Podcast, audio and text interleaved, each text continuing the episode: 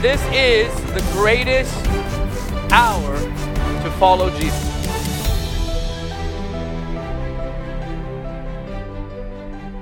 Today's Pentecost, and Pentecost was in the Old Covenant a great day of thanksgiving. As the ancient church of Israel also, they, they were not only thankful for the Lord Himself, but for the first fruits of the wheat harvest. It was an incredible day of remembering uh, the law of God that was given on Mount Sinai.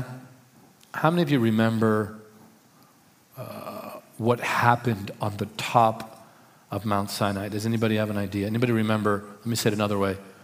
What descended upon the top of Mount Sinai? Anybody remember? Sorry, I have an in ear on this one, and so I'm functioning at 50%. Scream it. The glory cloud came, right? And that cloud was shrouded in great darkness, the Bible says, and filled with fiery light. And from the midst of that cloud, the voice of the Lord came, which is incredible. Imagine watching that take place as the children of Israel, watching heaven literally come to the earth. And some of the ancient Hebrew scholars would actually say it that way that, that the Lord Himself, that heaven's environment and atmosphere, touched Sinai and the two became one. Isn't that amazing? It shows so much. It shows the heart of God to come be with His people. It shows the desire for, uh, in God's heart to invite His friends into the cloud, which is what I talked about last Sunday night. Which, by the way, if you haven't been on a Sunday night, you're missing out. They have been absolutely sacred. You need to get there tonight. Bring your family and just get into the presence of the Lord. So here we see the Lord's desire to come down. Say that, to come down. I'd like to begin with a question this morning. Why would God come down? What what is in the heart of God that would cause him to come down? Love, you got it. In Exodus 25, why don't we turn there?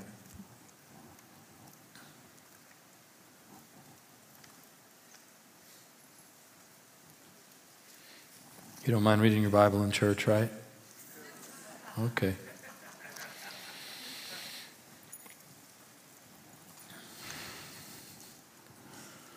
In Exodus 25, verse 1,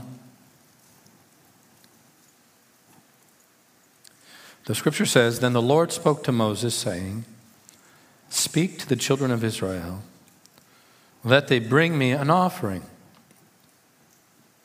Offerings are not man's idea, by the way.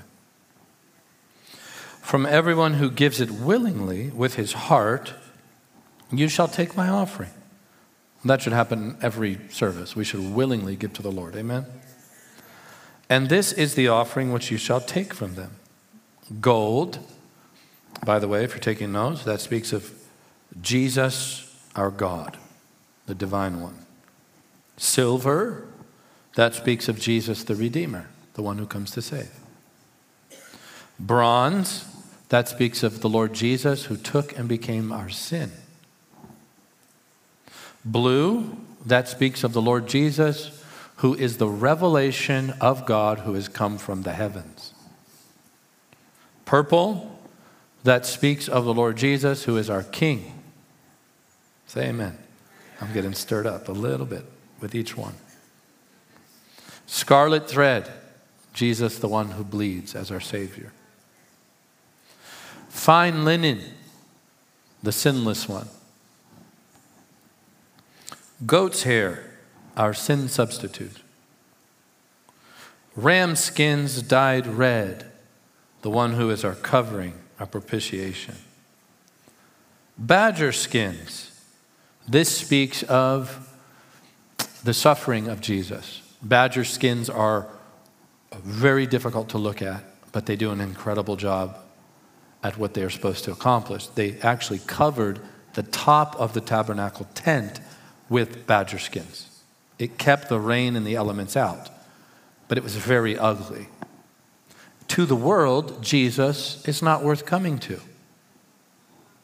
He's considered boring, his followers are considered fanatics, and that's why the cross is an offense. Why would anyone want to follow a crucified man who's been skinned alive as a criminal who is hanging on a tree between two other criminals? What is it about this ugly one in their eyes that is worth following?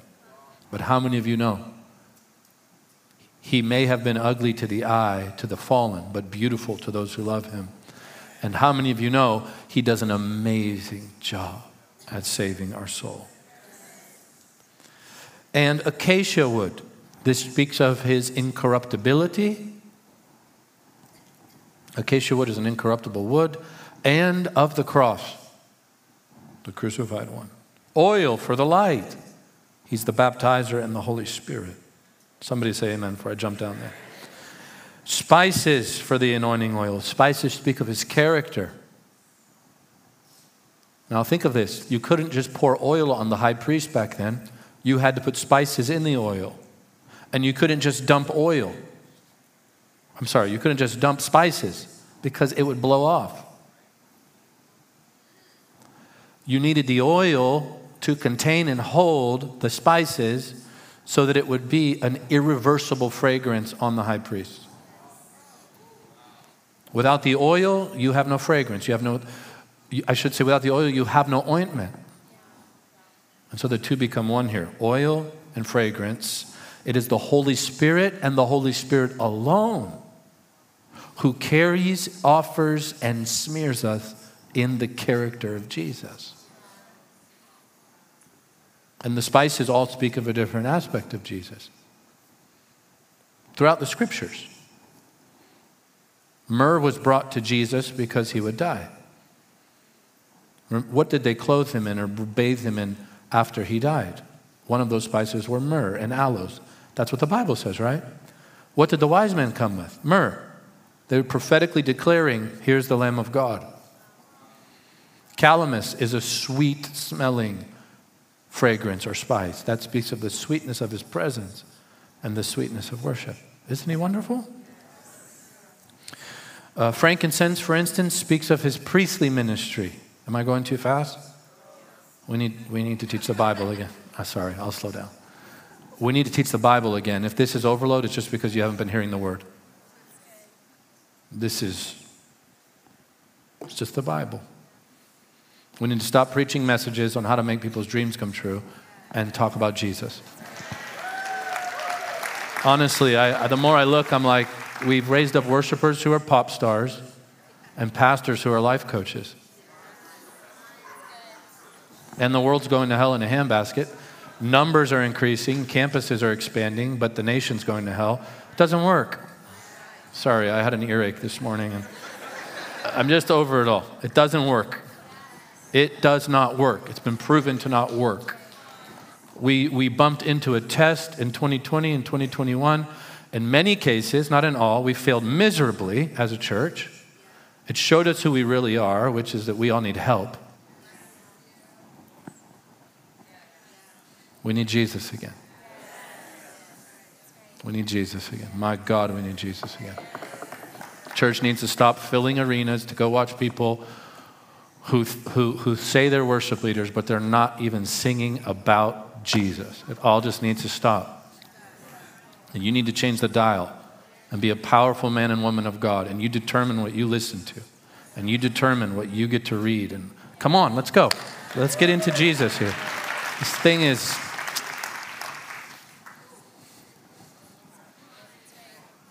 Man alive. No, I felt the presence of God. No, you didn't feel the presence of God because you left the same.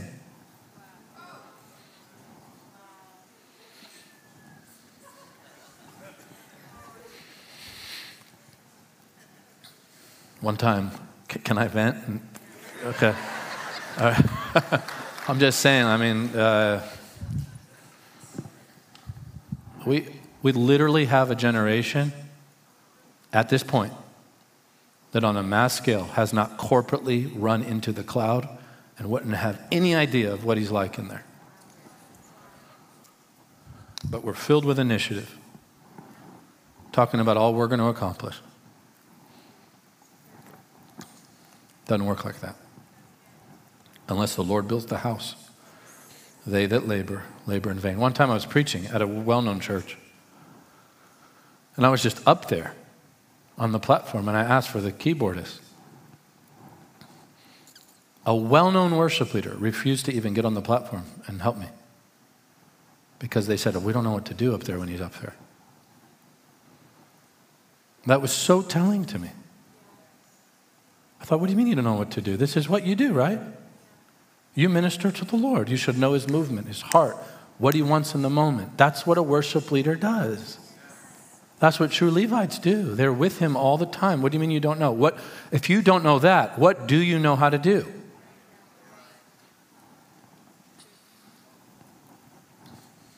If the presence freaks us out, there is a place in the presence where it should freak us out, but if we don't know what he's like in the presence, that just reveals a lot. Amen? That was your spanking. Now you'll be healed with some nice organic ointment. Are you ready? It wasn't your spanking. You're an amazing church. But I have to hit at these things occasionally because they're demons and principalities and they just need a nice slapping.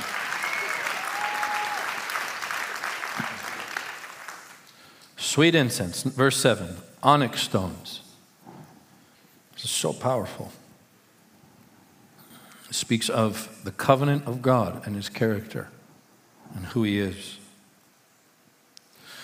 The ephod is set in the breastplate. In other words, God carries the stones, who also represented the tribes of Israel, God carried them on his heart. Each tribe also represented a different character of the Lord, a different characteristic, I should say. Amazing. Imagine you serve a high priest today. Hebrews says he still ministers in the heavenly tabernacle who wears you on his heart. That should have made you much more excited. So the high priest back then would carry these stones on his chest that's true priestly ministry, true Christian leadership, is to carry the people on your heart when you minister to the Lord. Amen? Verse 8, and this is what I want to get to. And let them make me, listen carefully, a sanctuary, that I may dwell among them.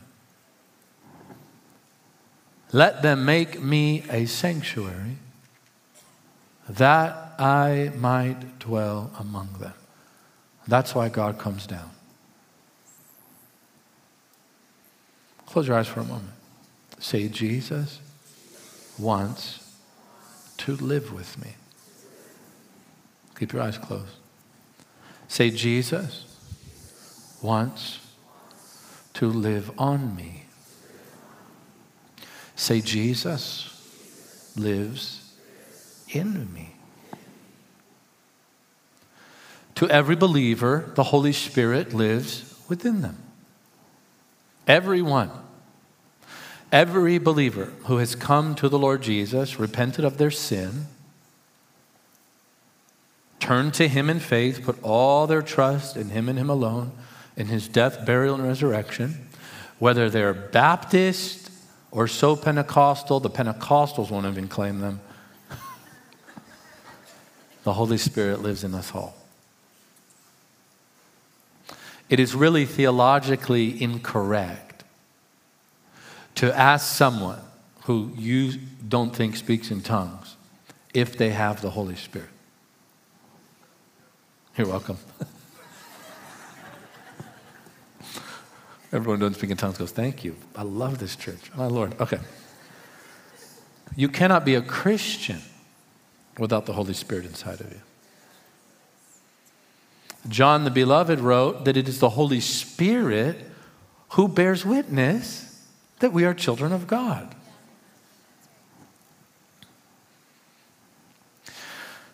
An old preacher He's probably not old anymore because he's in heaven, so I would assume he's young. But he told me once, he said, Don't settle for the tongue when you can have the whole shoe. He's Assemblies of God preacher who actually became a real friend and, in some ways, a pastoral influence in Kathryn Kuhlman's life. His name was Ralph Wilkerson. Became a dear friend of mine. He pastored a great church during the Jesus movement, charismatic renewal, called Melodyland. And when I lived in California, even after that, I spent so much time with him. This was funny. One time, David Papavici and I, you guys all know Dave? He'll, he'll be back uh, hopefully soon. But he, he uh, Dave and I went to see him, and he was telling us these stories about Kathryn. And Kathryn asked him if, if he would allow his wife, whose, whose name is Aileen, not Eileen, Aileen, to fly and go play organ for Kathryn in one of her healing services in Pittsburgh. And Pastor Ralph was hard of hearing. This was so funny. So when I sit with men like that, you know, I don't just kick my feet up and say, hey, Ralphie, how are you? You know, it's like, hey, Pastor Ralph, you know, I don't even talk unless he asks me to. And um, he looks me in the eye and he goes, and Dave had never met him. And he looks at me, he goes, I sense the anointing on you. And I said, Oh, that's, that's encouraging. That's good. He said, I'm hard of hearing. Come open my ears. And we were drinking tea. And I'm like, now? Literally, we're drinking tea, had a little parakeet in a cage, the whole thing. Remember his house, babe? And uh, it just wasn't like the moment. And then he goes, Come on, come do your job. He goes, Kathryn needed atmosphere and worship and all that. He goes, Benny likes worship too. He goes, You don't need that. Come on, you're the next generation. Open these ears. And I go, uh, uh, he goes, and then I hesitated. He goes, stick your finger in my ear and open it. He was like 80. And I didn't know him. So I was like, in your ear? Nah, in the ear? Just stretch my hand. We do that one. So he looked at Dave. He goes, You too. And Dave's like, Dave looked at me real quick. Uh, so we got up, and uh, I stood behind him because I didn't want him staring at me the whole time. So I got behind him. He was facing that way. And we went for it. They didn't open, but.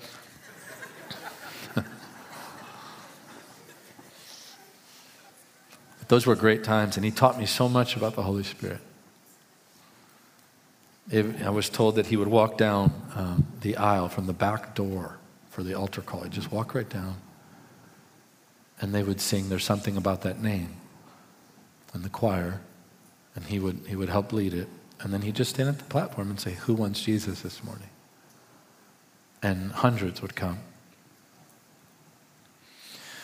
And one of the things Pastor Ralph taught me, and obviously my father in law taught me, and so many, was that it is the Holy Spirit who draws us to Jesus. The Holy Spirit.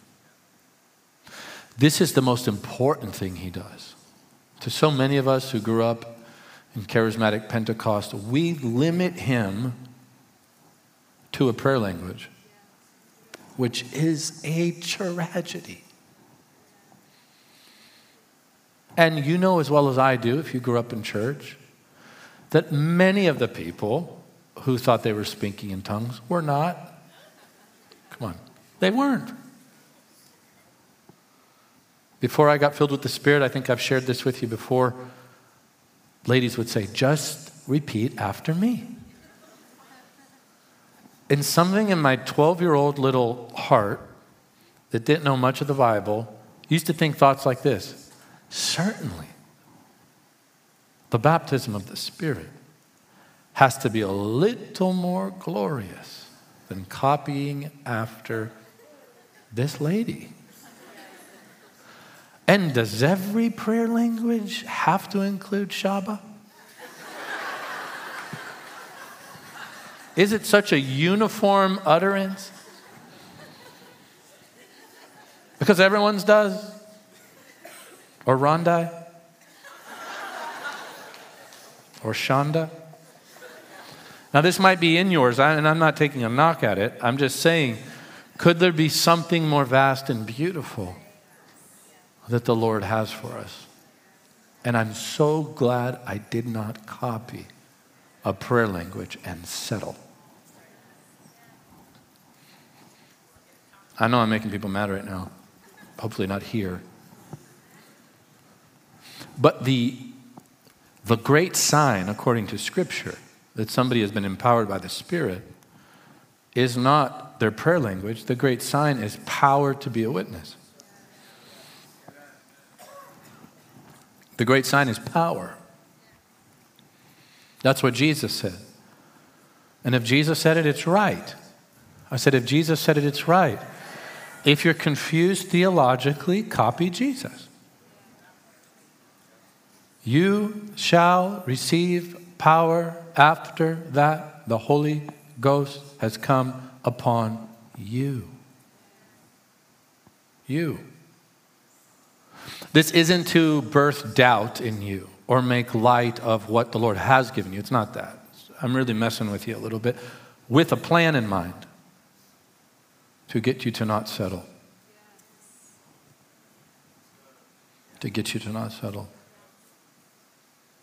I'm so glad I didn't settle. I tell our students, I'm so glad I didn't choose Crisco and got the real oil by His mercy. And being a witness is much more vast than witnessing. Witnessing is part of that. But being a witness means to exude Him to drip him, to breathe him. It means he's in the shadow when you walk by. There's something beautiful that takes place when the Holy Spirit becomes friends with someone. Because all of us, anybody in their right mind who is, is loving the Lord, loves his presence.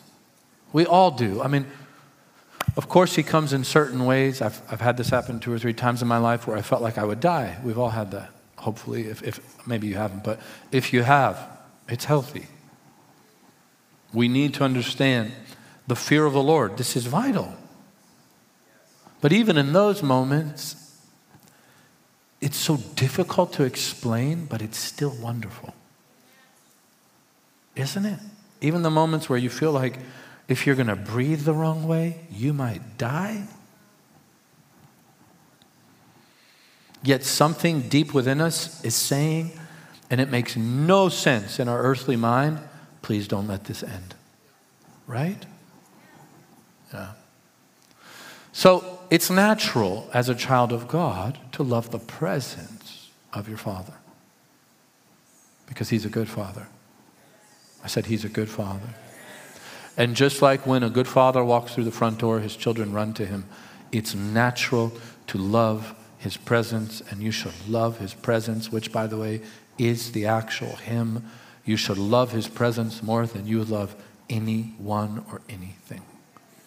It is fully legal to be addicted to the presence of the Lord. Fully addicted. It is totally normal to want to sense His presence while you're driving. Just don't close your eyes. It's normal. It's not extreme. It's not fanaticism to crave the presence of the Spirit. It's not fanaticism once He gives you a drink to ask for three more. I said it's not fanaticism, it's the normal Christian life to drown in the river of God. Mm. That's normal. Can I keep going a little? It's normal to not want to listen to garbage when you can drink of Him. That's all normal.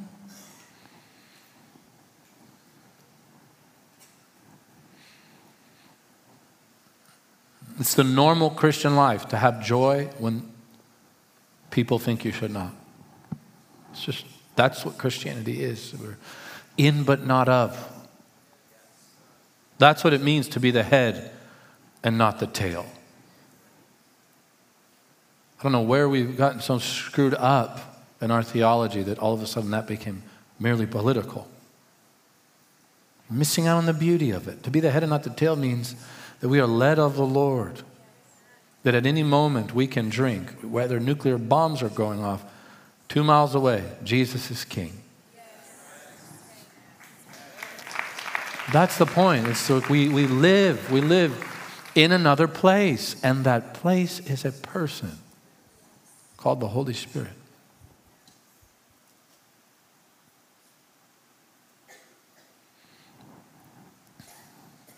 So Paul said it this way. He said, It is in him we live. It is in him we move. And it is in him that we have our being as he's addressing the pagans in Greece. Speaking about this person of the Holy Spirit who is so vast, he is omnipresent. David said it like this Whether I come up to the heavens or make my bed in hell, you are there. And so, to be baptized into the Holy Spirit, which is what Pentecost is all about God coming down, you ready? To swallow us up.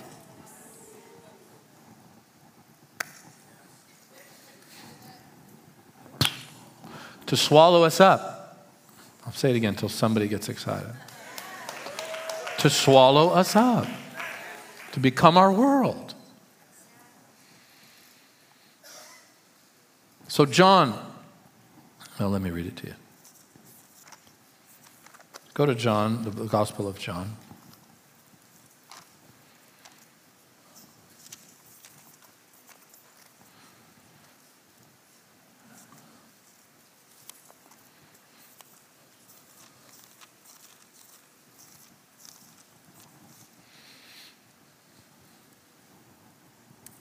John 129. Oh gosh, the Lord's about to slap you.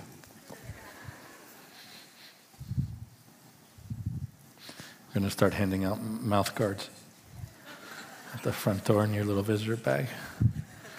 Helmets, mouth guards. John 129. Can you all see me, media team? Can they see me? The next day, John saw Jesus, this is John the Baptist, coming toward him and said, Behold, the Lamb of God who takes away the sin of the world. The only way to behold him is if he's coming toward you. So if your vision is increasing of Jesus, that's only happening because He's saying yes to you. He's coming your way. Behold doesn't mean temporarily look upon. Behold means look and let that look turn into a stare and then never stop staring. Behold means to hold with your eyes. You lock in and then you hold that gaze for as long as possible. Jesus loves it when we look at him. I said, Jesus loves it when we look at him. Behold the Lamb of God. Obviously, John here is pointing the people's attention back to Abraham's declaration over Isaac that the Lord would provide a lamb. So now here John the Baptist is saying, Here he is. It's taken generations and generations to get to this moment, but here's the one that Abraham prophesied.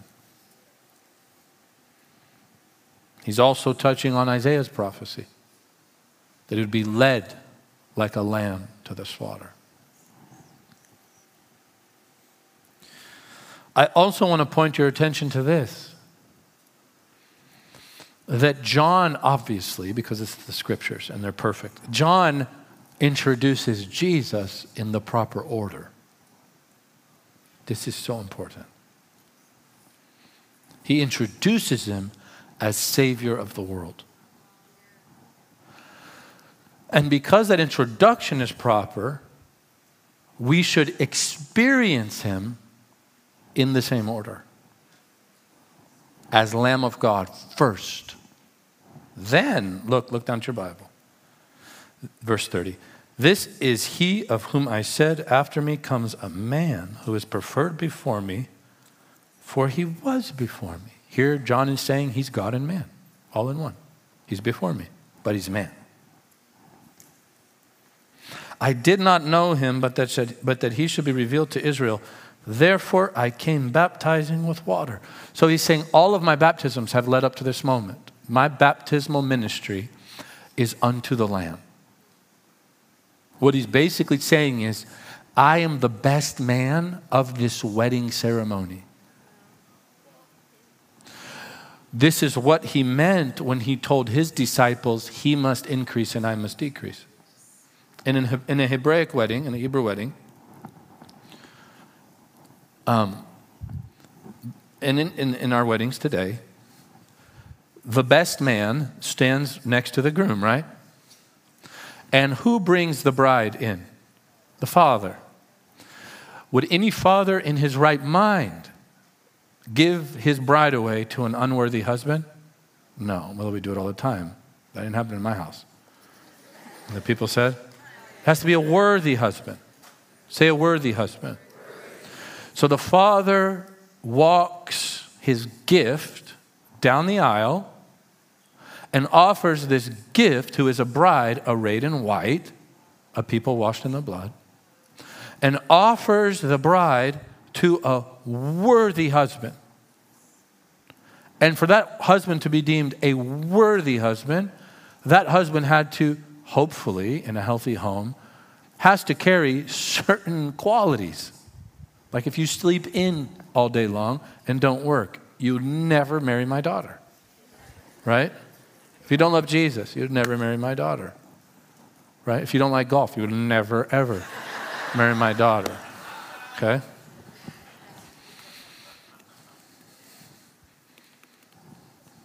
Oh, man. Just so much more. So many other things that would cause me to say that. Anyways, let me keep going. You have a worthy husband, and the best man stands next to the groom. The moment the father introduces the bride to the worthy husband, the best man takes a step away, right? And joins the rest of his groomsmen. This is what John meant when he told his disciples, He must increase. I've done my job. The bridegroom of Israel is now walking through the Holy Land.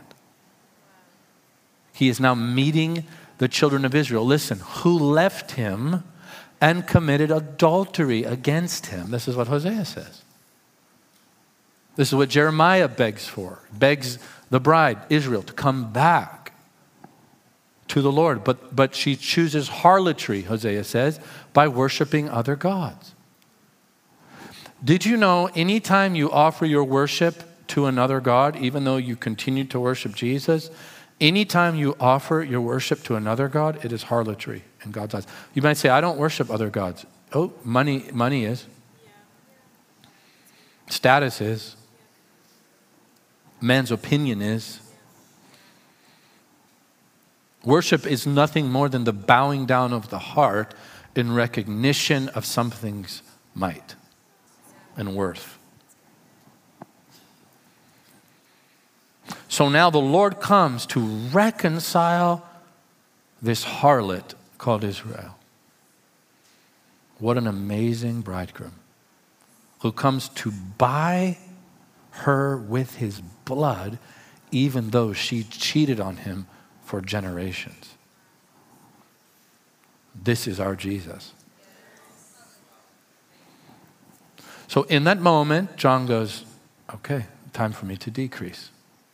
That was a difficult experience for John. We know that he even sent an envoy to Jesus asking if Jesus was the one to come. As human as John was, he was still chosen by the Lord. Now, verse 32. And John bore witness, saying, I saw the Spirit descending from heaven like a dove, and he remained upon him.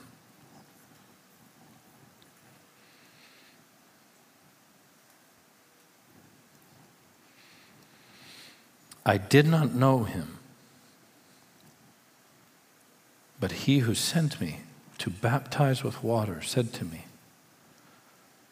Upon whom you see the Spirit descending and remaining on him, this is he who baptizes with the Holy Spirit. And I have seen and testified that this is the Son of God. So John compares, listen carefully, his baptism in many ways as a model of spirit baptism. And the reason I'm talking about this, as I said earlier, is I want you to understand that this is so much bigger than a specific gift.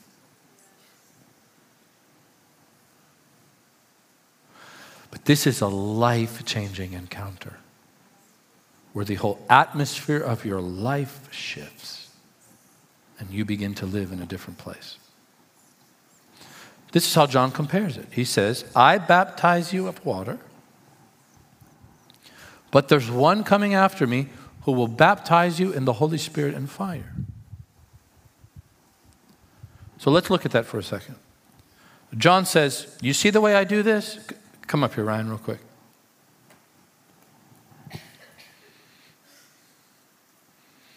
You didn't jump up there like huh? A little older. Are you older than him? Okay, well, I'm trying to help you. All right. So John says, John's standing in a river. Okay? And John's whole ministry is to point people to the Lamb. The whole context is marital the people didn't know that the Jordan had become their bridal bath, their wedding bath. This is the pattern of the scriptures. We see this happen with Esther. She has to bathe before she approaches the king. So, John is standing in these waters of baptism. They are moving water. How many know the Holy Spirit is moving? He is the wind of heaven, as I said earlier, right? He is the river of God. He is a spring who gushes forth from our innermost being. You want to be in an environment where the river is moving. If the river is not moving, it is still. If it's still, it will become putrid. That's why the Bible says, Cast your bread upon the waters. After many days, it will return to you. If those waters aren't moving, that bread's not coming back. So John's standing here and he says, I baptize you, I baptize you in water. And he would do that by plunging them into the river. Now, because they are in a natural body, they have to come up for air. Fair enough? Okay. You go sit down. I just want him to get the visual. John is saying the one who's coming after me is going to do the same thing to you, but not in a river of water. He's going to plunge you into a river who is a person. And never let you come up for air.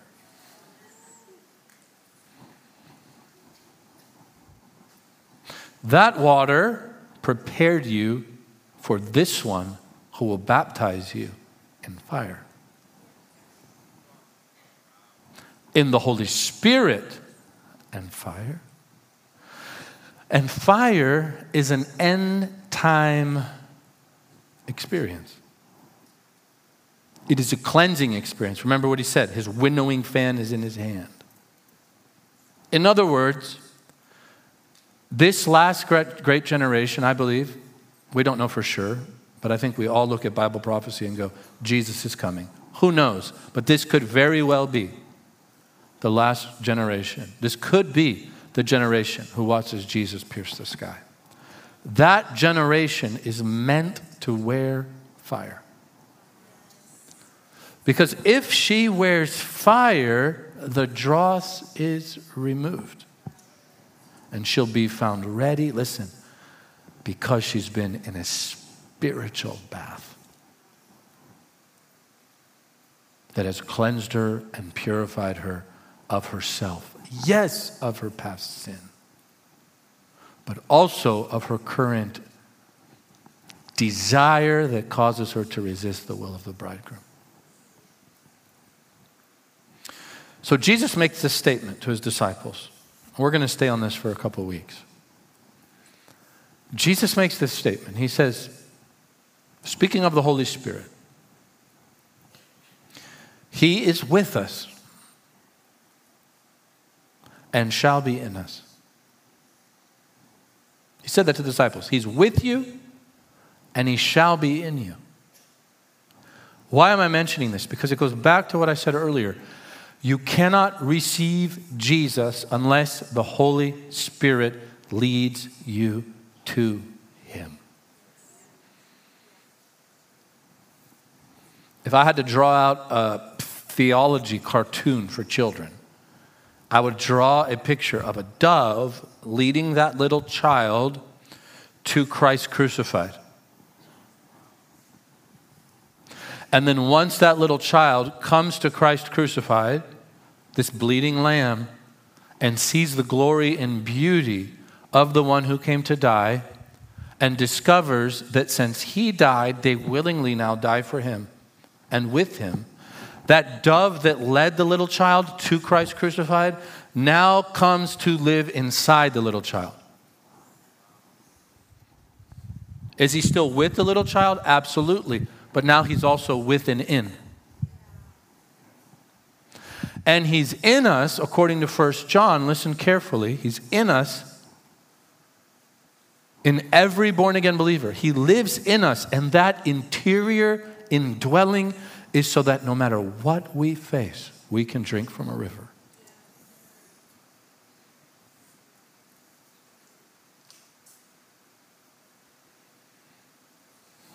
Turn to John 14 and then I'll pray. Are you enjoying this? Are you thankful for the Holy Spirit?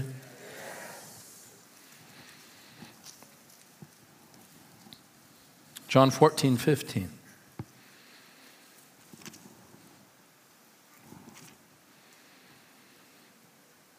If you love me, keep my commandments.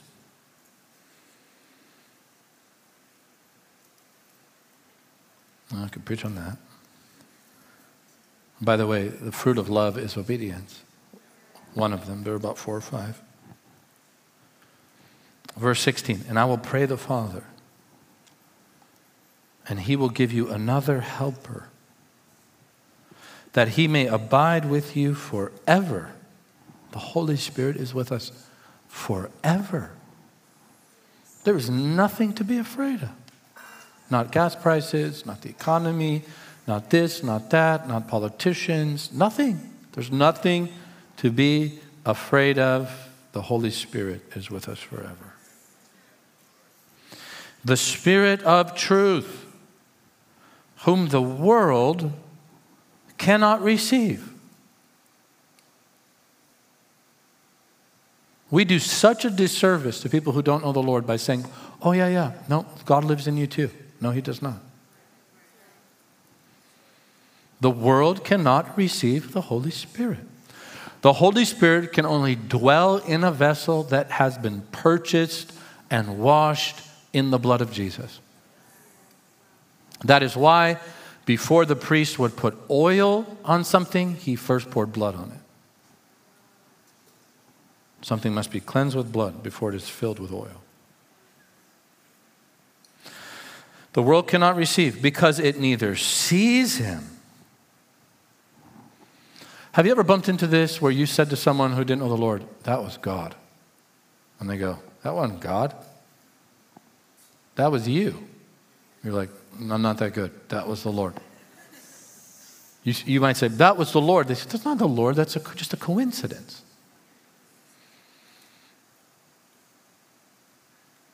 What, what's going on there? They can't see his work because they cannot receive him, nor knows him.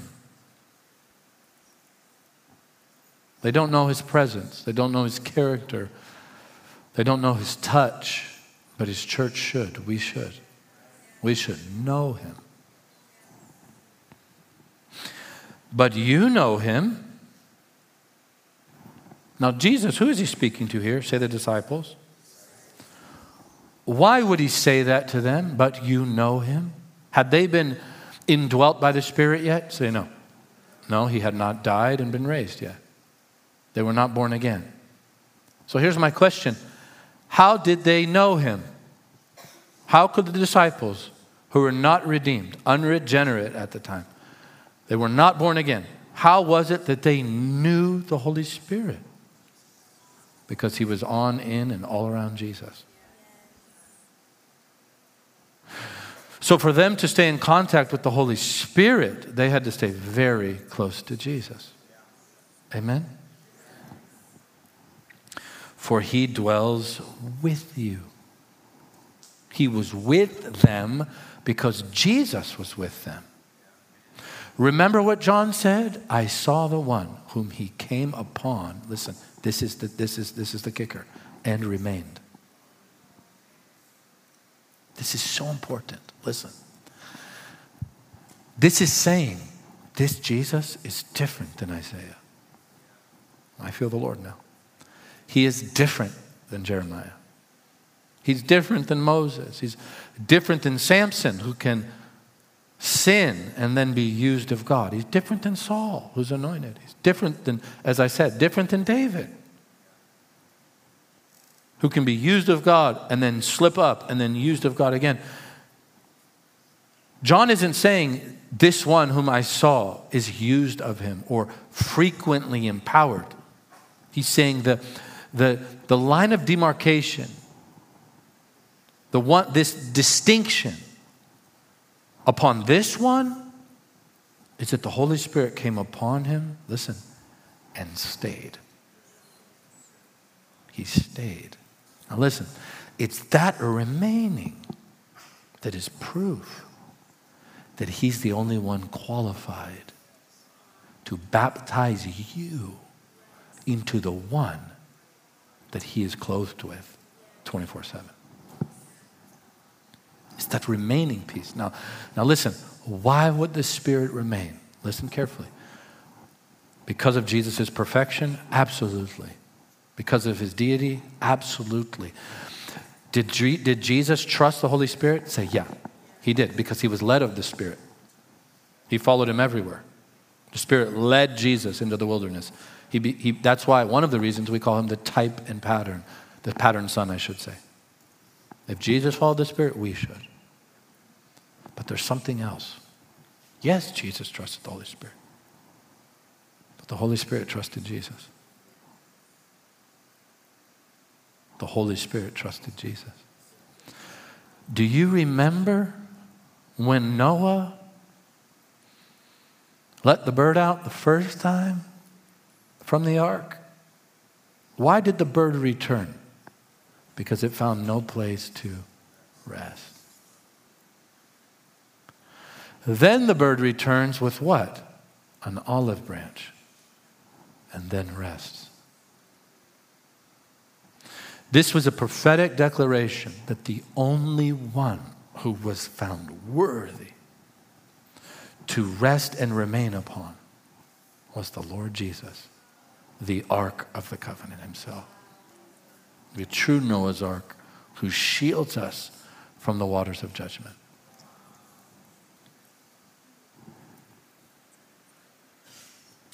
For he dwells with you and will be in you. Listen carefully. I will not leave you orphans. I will come to you. Help me there, Joel.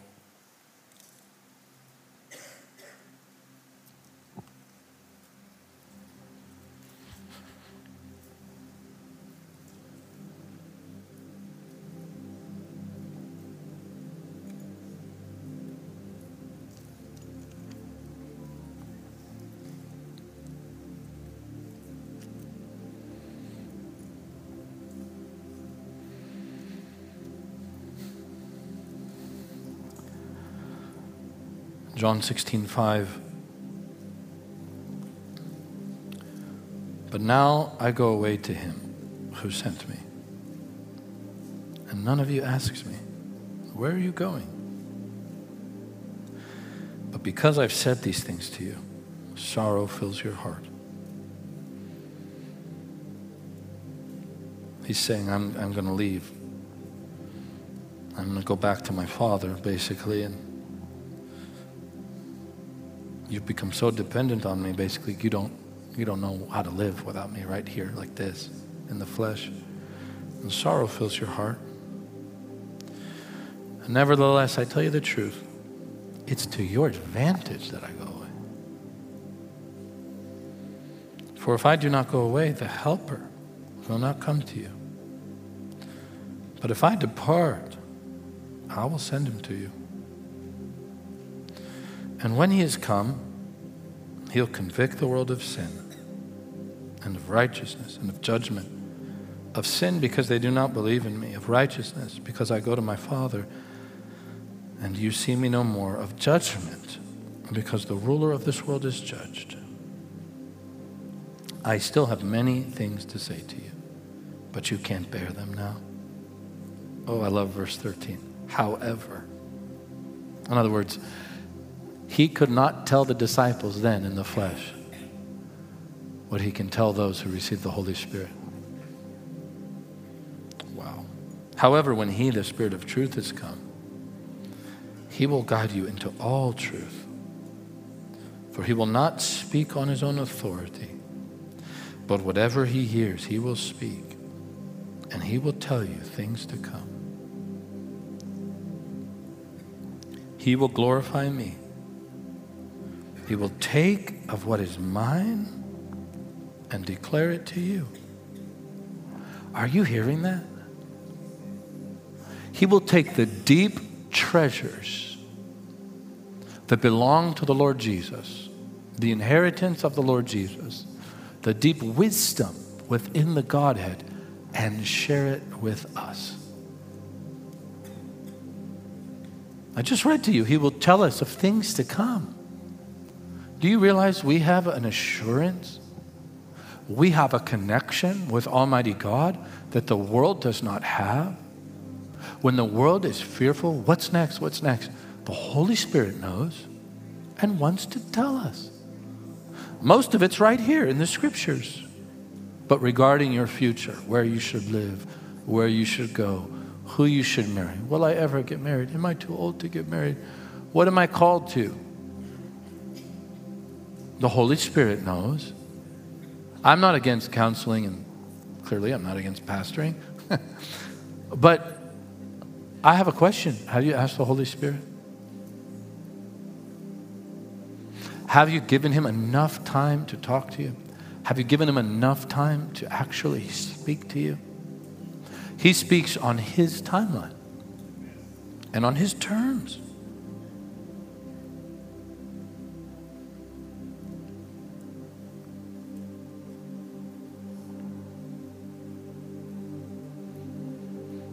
Close your eyes for a moment? The Christian life is a life of true relationship. Listen, listen, listen to me. Don't look anywhere else. Don't just close your eyes and listen, listen, listen, listen. The Christian life is a life of true relationship with the Lord. I'm not sure we even realize. Don't, whatever you do, don't be looking around, don't move around. This is a very holy time. I'm not sure we realize what we say or what we ask when we say, Do you have a relationship with Jesus?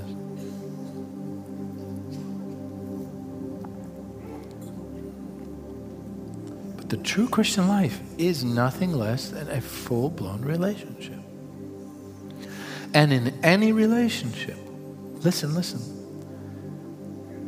People talk, they listen, requests are made. In this case, love is exchanged. The Christian life's not even meant to be boring, not in the least. Let the world see him as the one who wears badger skins. To us, he's the one who's glorious and colorful and beautiful and majestic.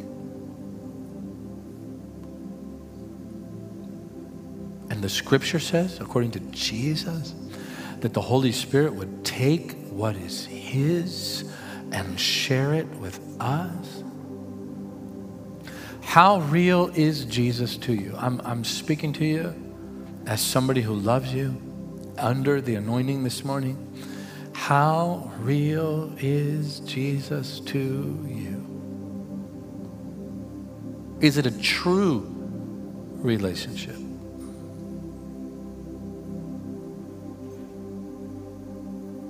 Imagine that when you come to the Lord Jesus, He takes, according to His word, all of our sin that on our best day is a filthy rag. He takes it all, and all of the stain, all of our past. Listen carefully to me. There's nobody in here who doesn't have a past. No one. No one. Unless it's been washed in the blood. He takes all of our past, everything, everything we're ashamed of, the stuff we didn't know we did, because He holds us accountable for that as well, according to the scripture. The Bible says, In sin hath my mother conceived me. Jesus takes all of that, and it was placed upon Him, and all of that stuff that broke the heart of God was nailed to the cross.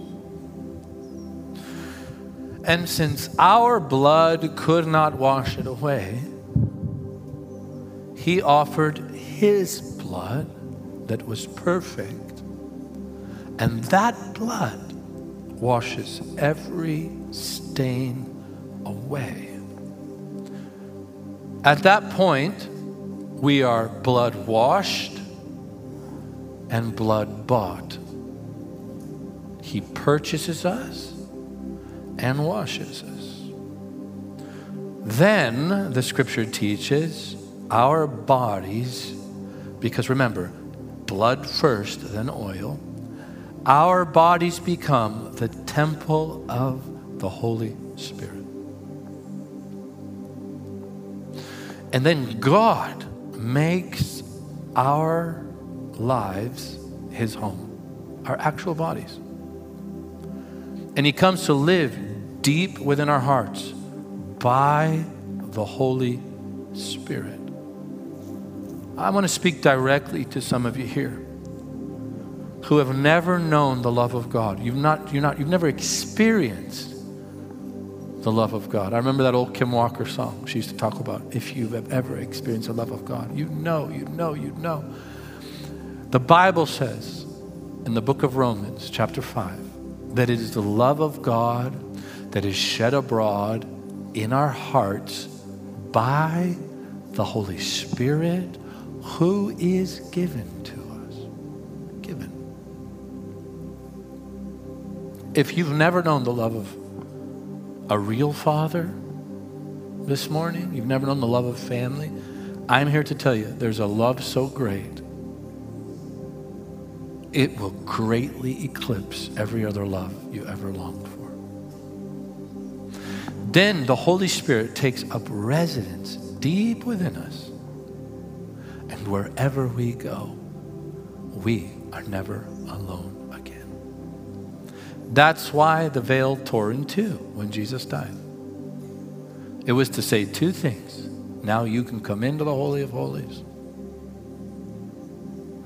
But it also said, the glory of God is leaving this building to come and now live in a people. That is the Christian life. That is the Christian experience.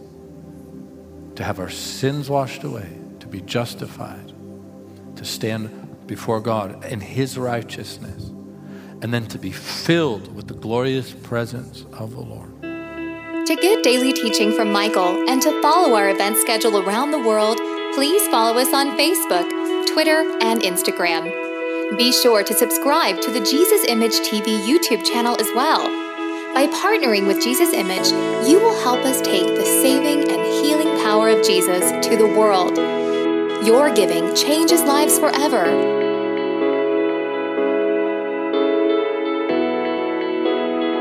For more information, please visit us online at jesusimage.tv or write us at Jesus Image, P.O. Box 950640, Lake Mary, Florida 32795. Thank you for your prayers and financial support. Jesus is the answer for every life, everywhere.